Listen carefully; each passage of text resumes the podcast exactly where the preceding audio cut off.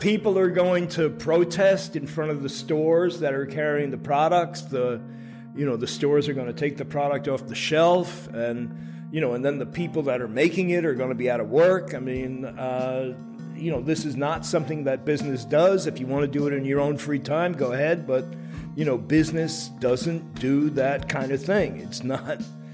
Uh, it's not good for business. It's bad for business. It's going to alienate customers, et cetera, et cetera. And, you know, we just had this argument that went on for quite a while, back and forth. And I finally uh, shoved it down their throats. I stood up, I said, I'm Ben, we're doing it. All right, Young and Naive, we're in Berlin, Berlin, but you're not a Berliner, right? No, ich nein in Berlin. What are you? I'm a Vermonter. I'm from the U.S. and who are you? I'm Ben. I'm the Ben and Jerry's guy, the guy whose name comes first. Is it? Is it? Do you have a, a surname or something? Oh, you mean like Cohen? Cohen. You know, I never thought I would become one of those people who are their last name. You Yeah. know, Cohen. Yeah, but it's actually Cohen. Cohen. But you, you're not like Cher. Ben, I am like Cher. Yes. you want to see my tattoo? No. what brings you to Berlin? Ice cream, ice. Yeah. Uh, you know, I'm co-founder, and th- these guys are opening up the first shop in Germany, and I thought I'd come down and check it out. Well, welcome to our country. Thank you. I really like it. I've been spending some time walking around Berlin and uh, riding around. I, I rented one of those uh, Uber electric bikes, the jump ones. Uh, they go really fast. you don't have to pedal much. What about your your shirt? You you were Sea-Watch.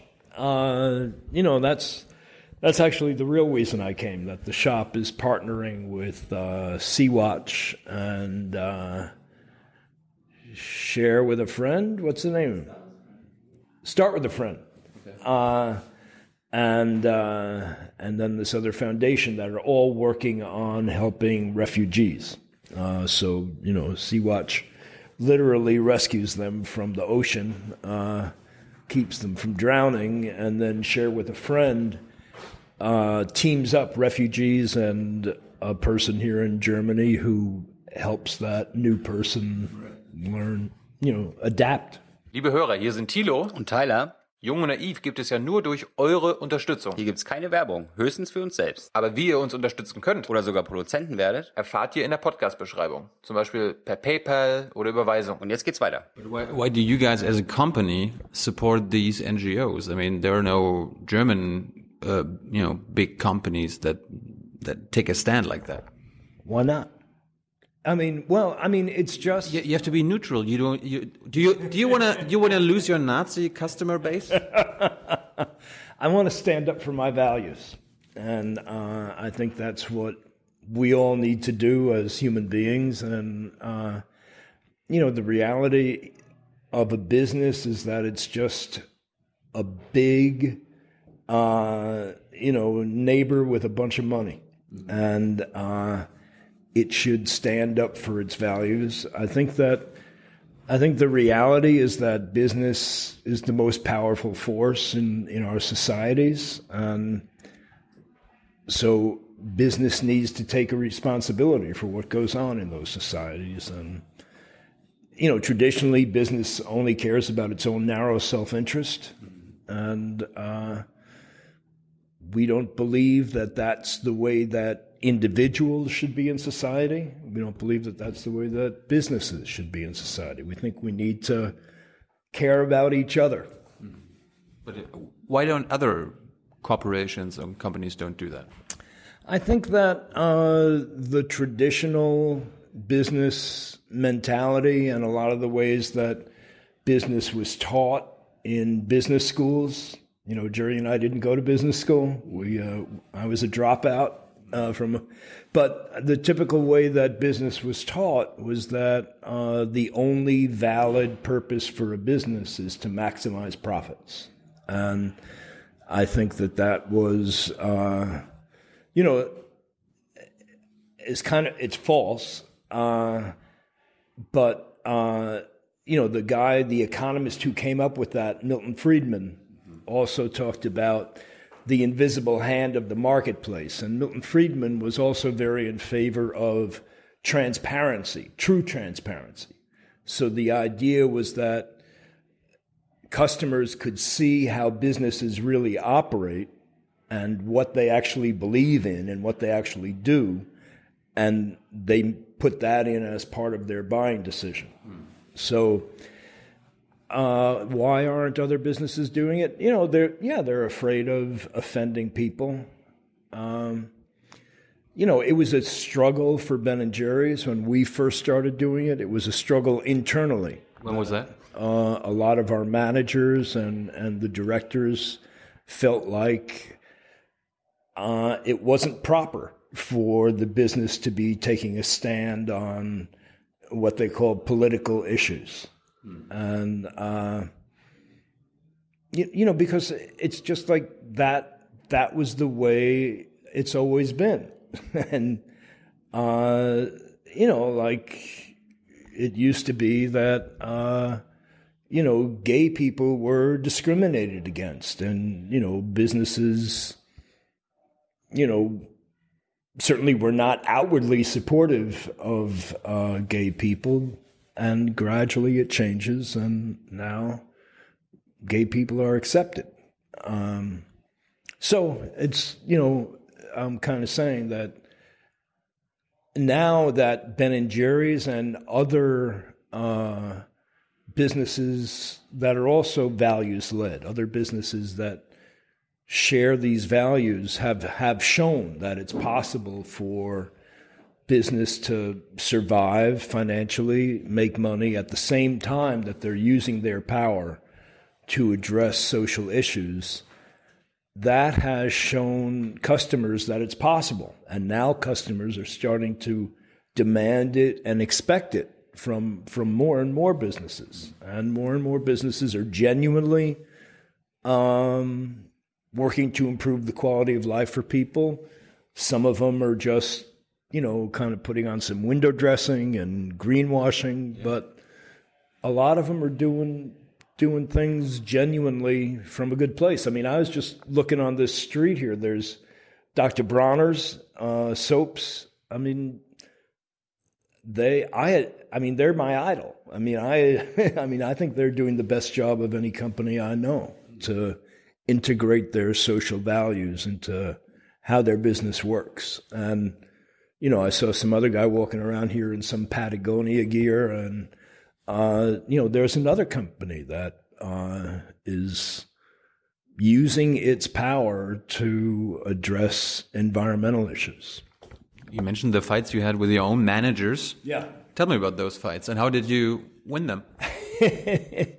Well, uh, you know, I, I kept on wanting the company to do more and more uh, socially beneficial stuff and taking more and more stands. And they, you know, they weren't feeling that good about it. And then finally, uh, we were coming out with uh, a, a chocolate covered ice cream on a stick. And, uh, you know, usually you use the packaging to talk about what an incredible product you're about to eat, how smooth and creamy it is, et cetera, et cetera. And I said, this was before the end of the Cold War.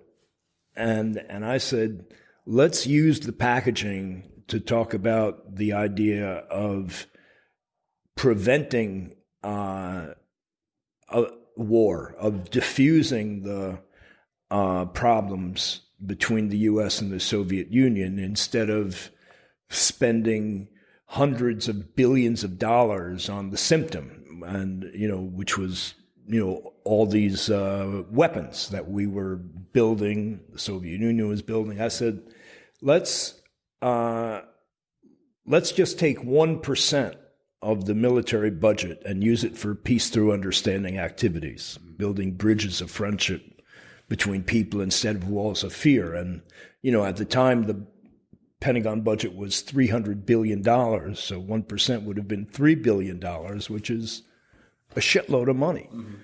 And uh, so I was saying, let's call this thing a peace pop and let's advocate for this on the package. And, you know, they were up in arms. They, said, uh, no, you can't do that. Uh, you know, uh, Peace doesn't people, sell. people are going to protest in front of the stores that are carrying the products. The, you know, the stores are going to take the product off the shelf and, you know, and then the people that are making it are going to be out of work. I mean, uh, you know, this is not something that business does. If you want to do it in your own free time, go ahead. But, you know, business doesn't do that kind of thing. It's not, uh, it's not good for business. It's bad for business. It's going to alienate customers, et cetera, et cetera. And, you know, we just had this argument that went on for quite a while back and forth. And I finally, uh, shoved it down their throats.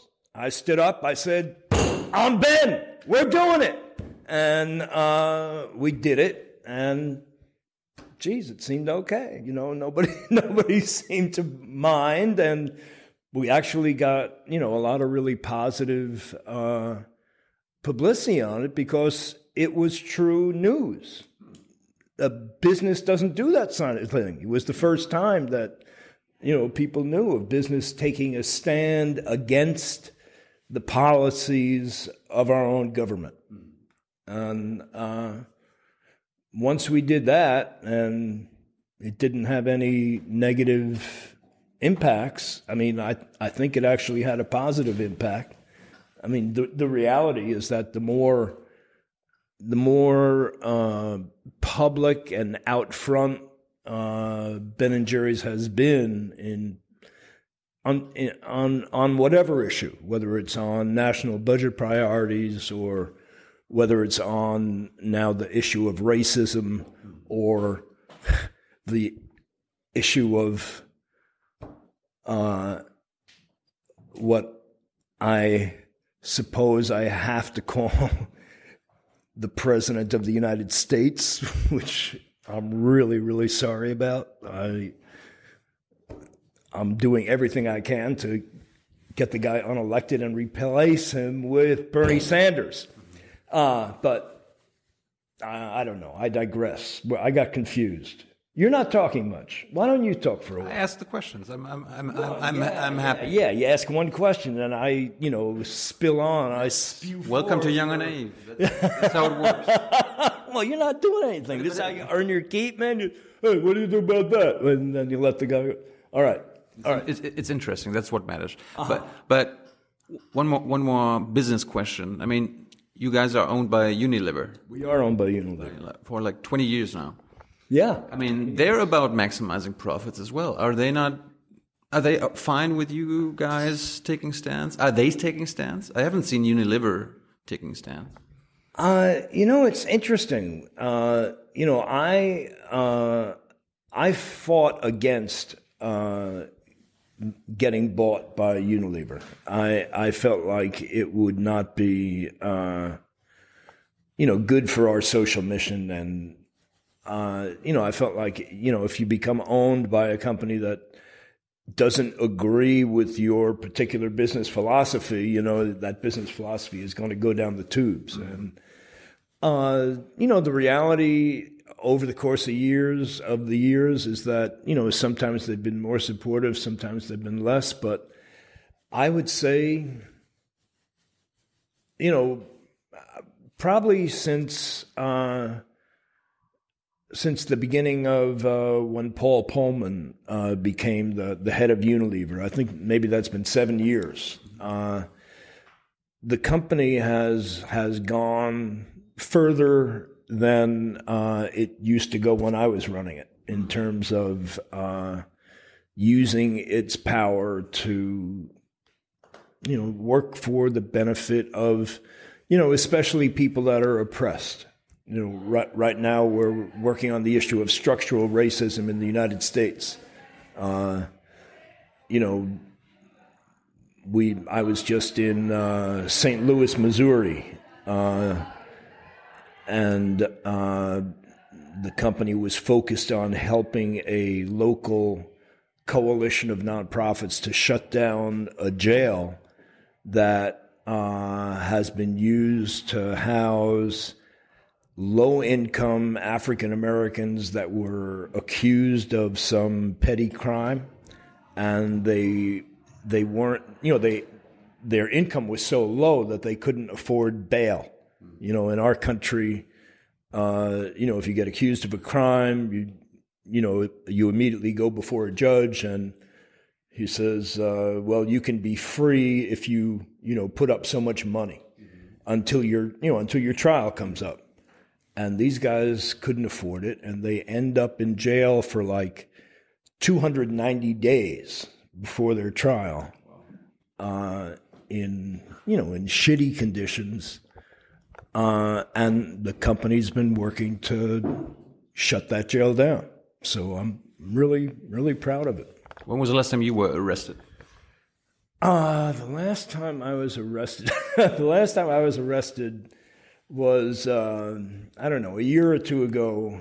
Uh, I was working with a local organization in uh, my hometown of Burlington, Vermont. And uh, the issue was that uh, the military wanted to base uh, their newest fighter jet at the local airport, which is in a residential neighborhood. Uh, there's a you know there's a military unit stationed there, and you know this jet would have been four times as loud as you know the jet that was there before. And it would have you know essentially destroyed this neighborhood. I mean the military's own study classified the neighborhood as unsuitable for residential use so uh, i was driving around a vehicle where we had bought we had rented these uh, this huge speaker and amplifier system that uh, you know was like what you would have for a big rock concert outside, and we strapped it on, and we were playing the noise of this jet uh, for the people who lived in that neighborhood and driving it around. It was it was very loud. It was ear shattering. It was you know you could feel it in your body, and you know it was. It, you know, I mean, I've been arrested before, but this was the worst one because it was so awful having to listen to this noise as we were driving it around. But,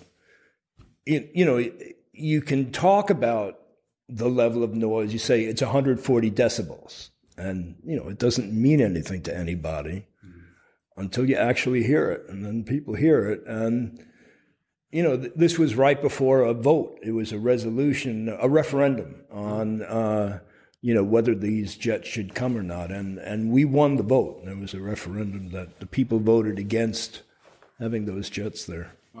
I, I read that you got arrested uh, at a march called Democracy Awakening, 2016. Yeah, I got arrested for that too. That was a much easier arrest. I didn't have to listen to a loud, ear-splitting noise. You're a troublemaker. Uh, I'm trying to uh, stand up for what I believe in, and yeah, I think you know civil disobedience is the strongest statement that uh, a citizen can make, and I wanted to make the statement as strong as I could, and and that particular issue that you're talking about was about uh, getting big money out of politics. You know, currently we have a system that is described by politicians themselves as legalized bribery.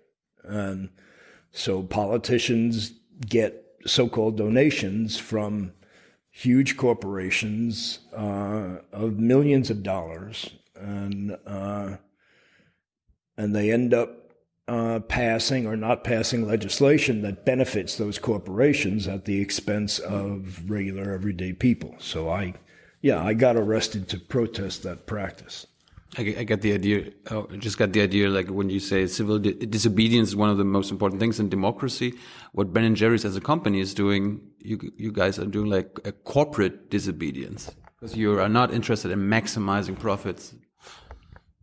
Well, you know, right, because we have a three part mission that ha- has a social mission, an economic, a product mission, and they're all equal. So we, you know, we need to focus on each one as equally important.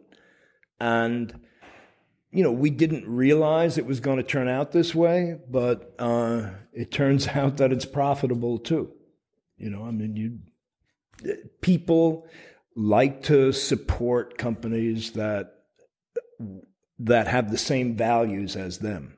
You know that that you know if you companies are always trying to get customers to feel good about them, mm-hmm. and they do that by making cute TV ads or funny TV ads or heartwarming TV ads.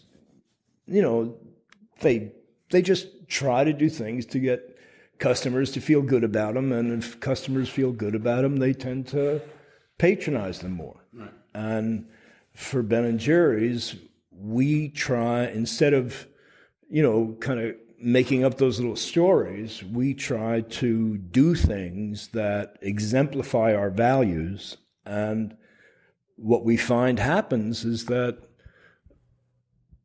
people who agree with those values really, uh, you know, want to support the company. Mm. Kind of as you help others, you're helped in return. It's a little bit of a spiritual mm. um, thing that happens. I mean, it's really interesting. I mean, most of us, I think, believe that there's a spiritual aspect to your lives that, you know, either it's either it's religious or it's not religious, it's formal or it's not formal.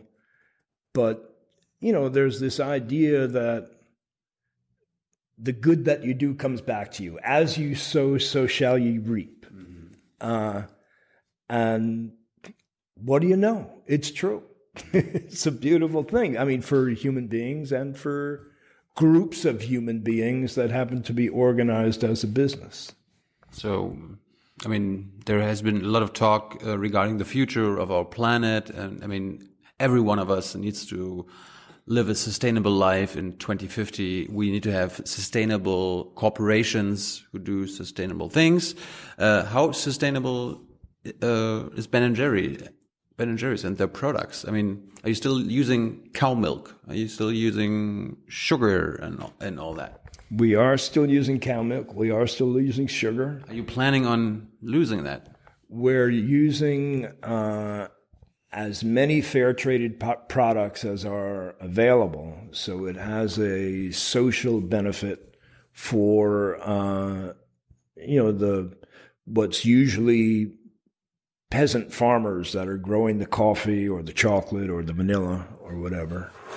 Uh, you know, the company measures its uh, uh, environmental impact, and we're constantly seeking to lower that environmental impact. Uh, so are you planning on on on uh, mm, reaching zero in 2050 or something?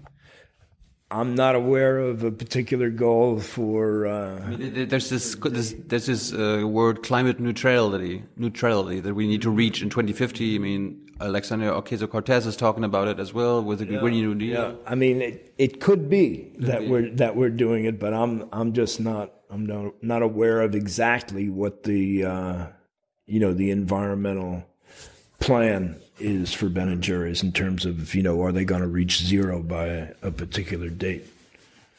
You guys got in trouble. There was like an organic consumer association that found traces of glyphosate in 10 of 11 uh, samples of Ben and Jerry's. Uh, why, why is glyphosate still a part of Ben and Jerry's? Uh, you know, we require any of the farmers that are making milk for us not to use glyphosate or glyphosate is that the name of it? Uh, and uh, you know the the glyphosate. In, in German, it's glyphosate. Glyphosate. All right, let's talk. Let's, I don't know. I, I don't know. Let's, let's use the German word glyphosate. Uh, you know, any of the uh, you know glyphosate that was found in the ice cream in trace amounts came from you know, some ingredient that we bought, uh, a manufactured ingredient. Uh, and my understanding is that it's you know it's that glyphosate is so omnipresent in the environment that you can test uh, organic food and glyphosate will be there. So, you know, yes, there were trace amounts of uh, of glyphosate in the ice cream. But uh, are you guys doing something about it? Are you telling your your farmers don't use Monsanto stuff or something?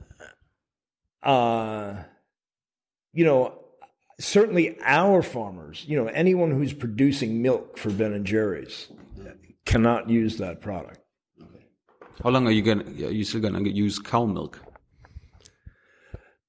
You know, I think we'll probably be using cow milk for a very long time. Uh, we did introduce a vegan ice cream, and uh, it's actually doing quite well.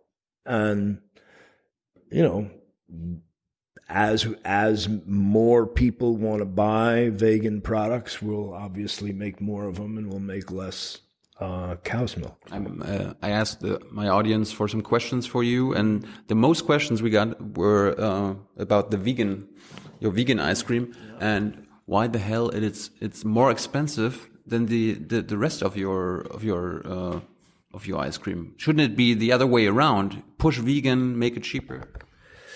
I don't know. You know, I don't know the cost structure. I don't know why the pricing came out to be the way it did. It's isn't it a problem that it's more expensive? You know, if the if the ingredients are more expensive, uh, you know that that kind of makes sense. Uh, but I I I just don't know what the pricing structure or the pricing strategy, if there is one, you know, was. These were just the questions from my audience, but but but but it, I think it's still like in 2019, it's still a problem that sustainable products still seem to be more expensive than regular products that are not sustainable. You know, I have noticed that uh, the price of organic uh, products uh, seems to be dropping in a lot of cases, which I think is really good.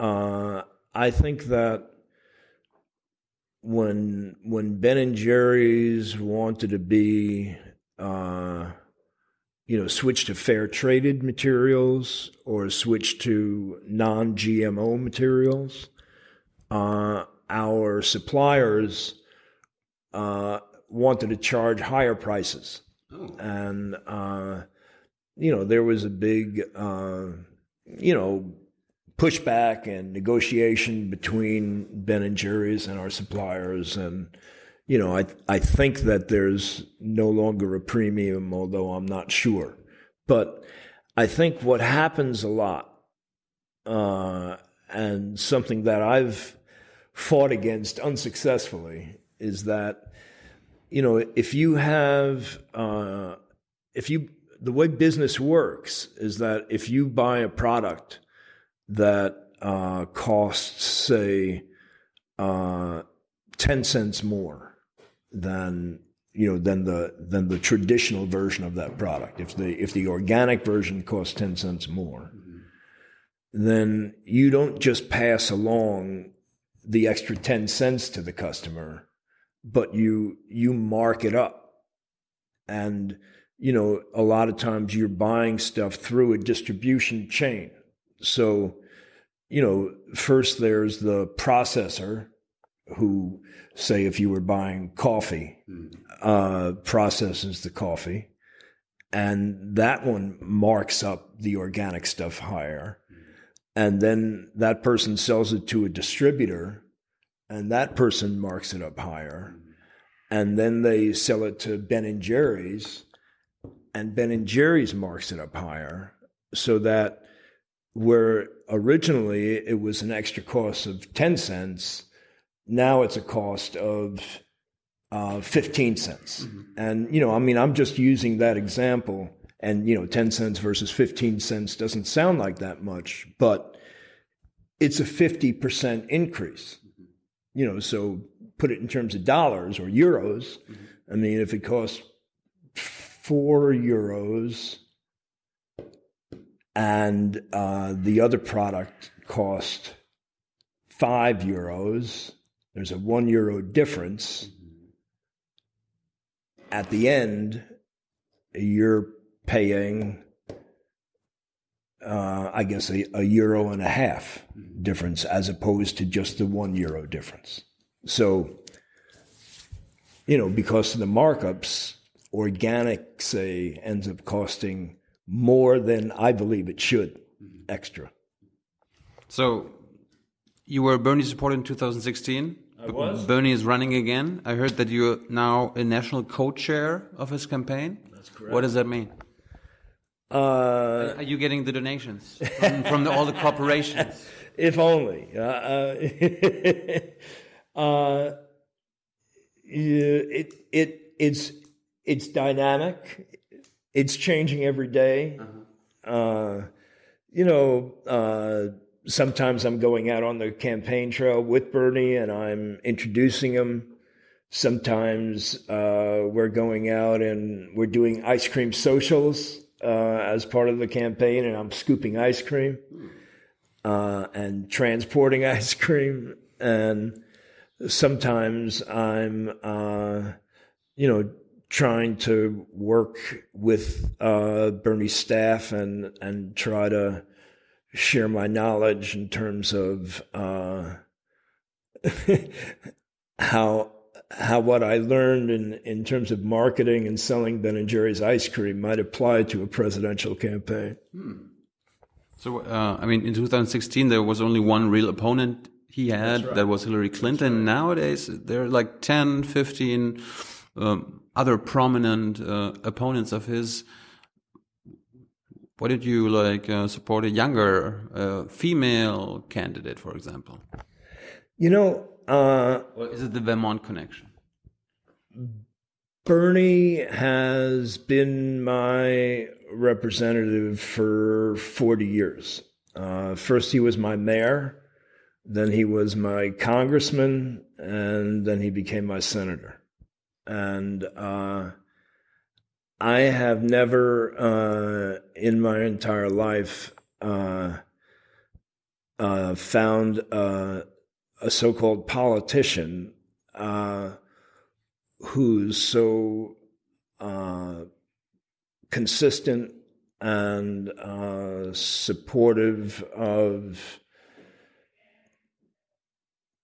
the common good for regular people uh, as Bernie. Uh, you know, our country is run now for the benefit of corporations. Uh, you could call it democratic corporatism.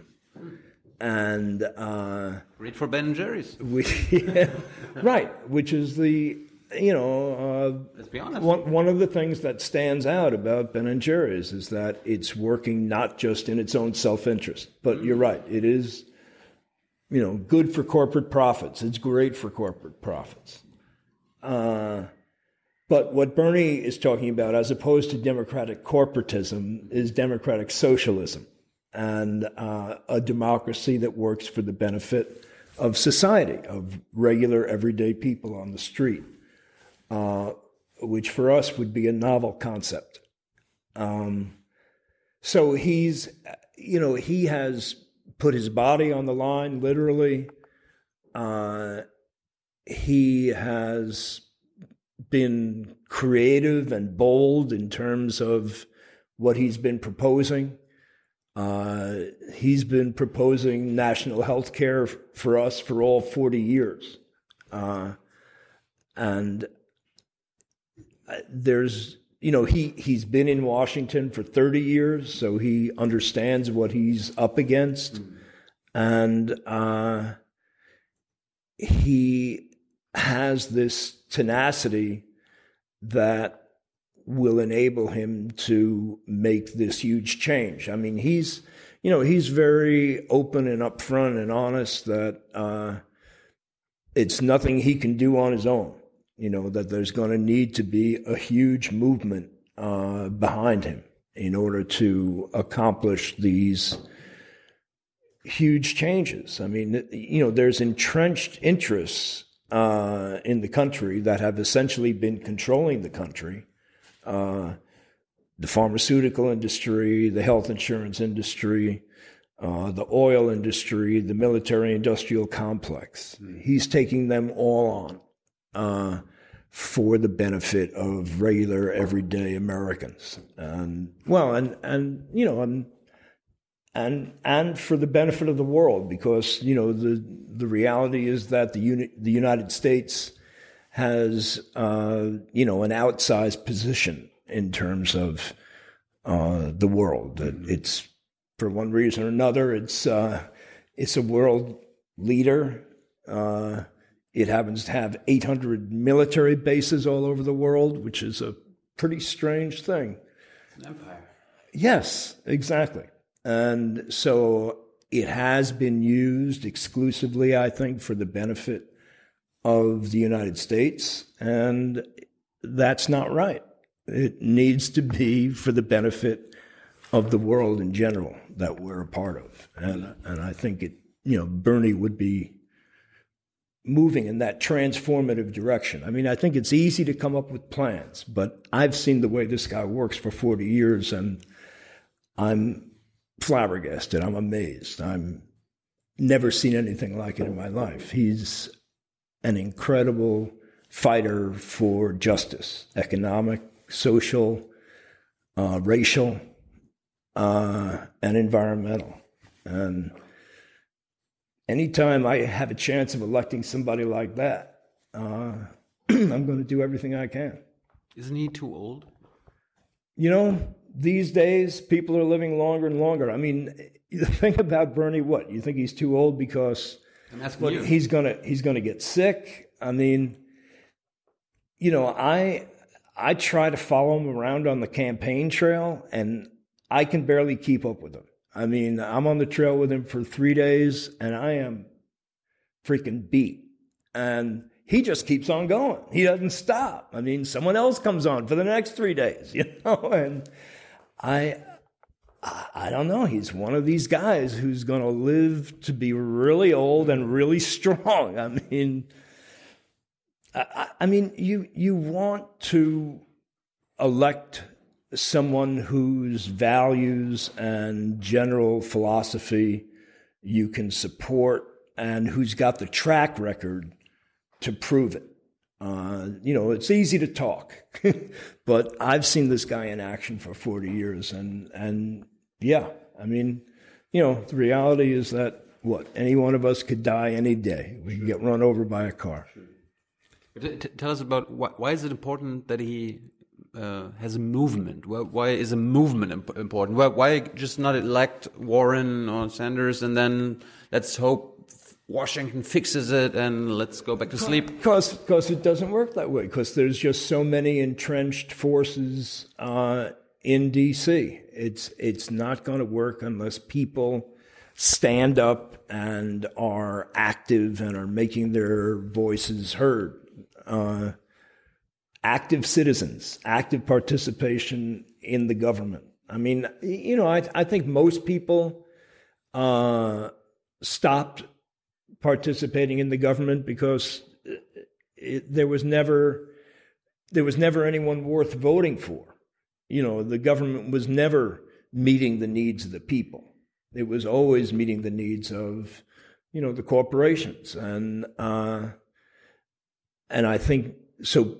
And I think now there's a chance uh, that that someone will be in power that actually has the interests of everyday people and especially people who are oppressed uh, at heart. But you can't, you know, you know. I mean, you go into Washington, and what have you got? You've got, I mean, in order to get anything passed, you've got all these senators and Congress people, uh, you know, that you, you you have to get on board. You have all these outside interests that are you know, giving gobs of money to, uh, you know, the senators and the Congress people to do the opposite of what we need them to do.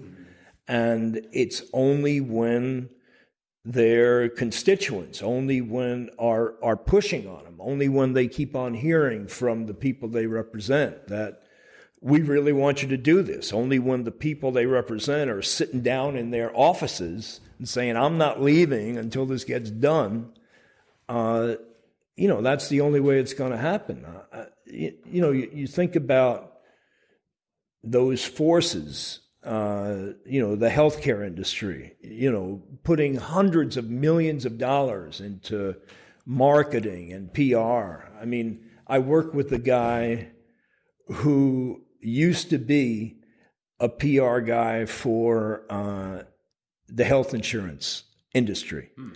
And he talks about how his job was FUD, sowing fear, uncertainty, and doubt. And, you know, that's what they're doing. You know, you talk about getting rid of uh, private health care and switching to national uh, health insurance, you know, a, a universal national health care, right. these all these private insurance companies that are going to end up, you know, losing a bunch of business, they're putting hundreds of millions of dollars into advertising and public relations, sowing fear, uncertainty, and doubt. I mean, I mean so it, it's we the only way we can counter that is with people power. You know, as Bernie says they have all the money, but last time he checked, uh, 99% is still a whole lot more than 1%.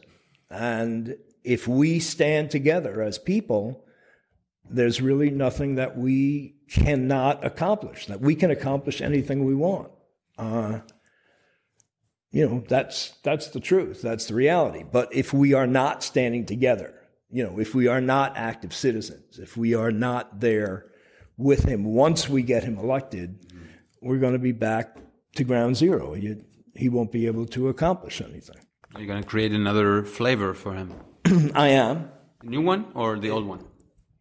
Well, there was Bernie's yearning. there was Bernie's yearning, uh, which was essentially mint chocolate chip ice cream, where all the chips had risen to the top into one huge chocolate disc and that represented all the wealth that's been created in the last 20 years that all rose to the 1% instead of being separated, you know, spread around where it should be. And the idea was to eat it by whacking the top big disc with a soup spoon, mixing it all around, getting the wealth distributed, and then chowing down. The new one is uh, going to surpass that one, and it's going to be named. I can give you a hint. I can tell you that it will be named after a body part.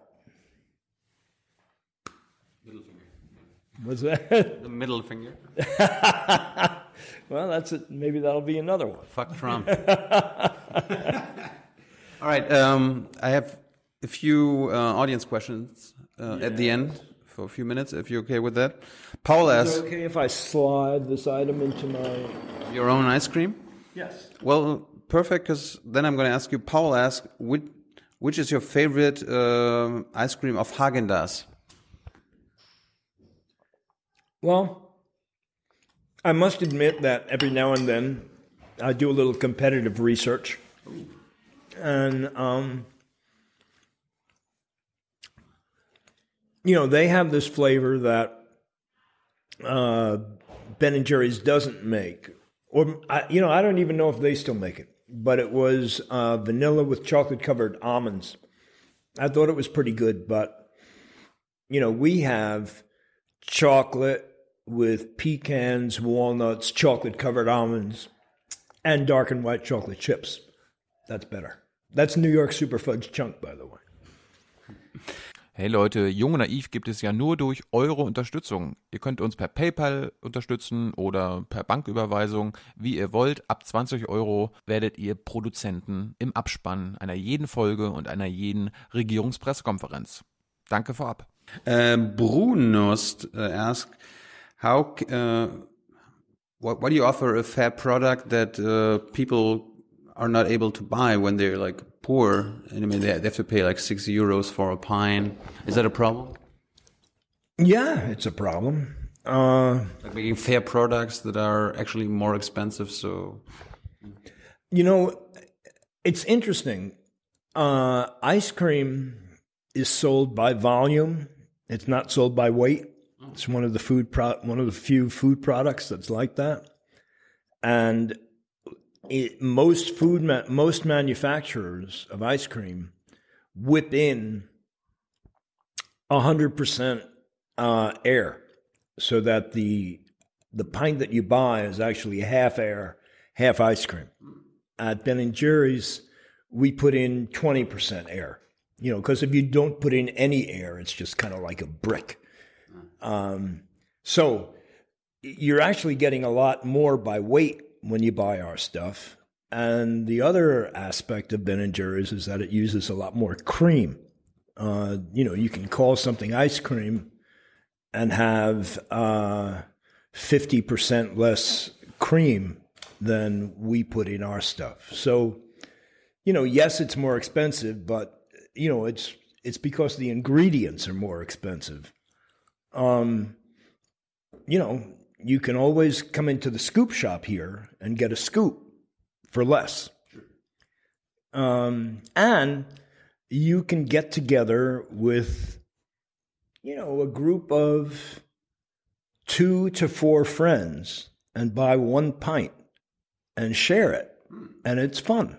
And, you know, everybody gets enough. Nobody gets too much if you split it up equally. Yeah, don't just buy the one pint and eat it yourself. Share it with your friends. I always did it wrong. I, th- I thought like being alone at home, lonely on on my couch at uh, at midnight. That's the that's the time to eat a whole pint by myself. Yeah, well, next time when you're home alone on your couch, lonely, call up two or three of your friends, ask them to come join you on your couch. All right. Final ones. Uh, Vitaly Skrialov says, uh, I'm supposed to say hi. He, he was working at the Bernie campaign uh, in 2016. You probably know each other. Vitaly? Remember What, Vitaly? Yes, Vitaly.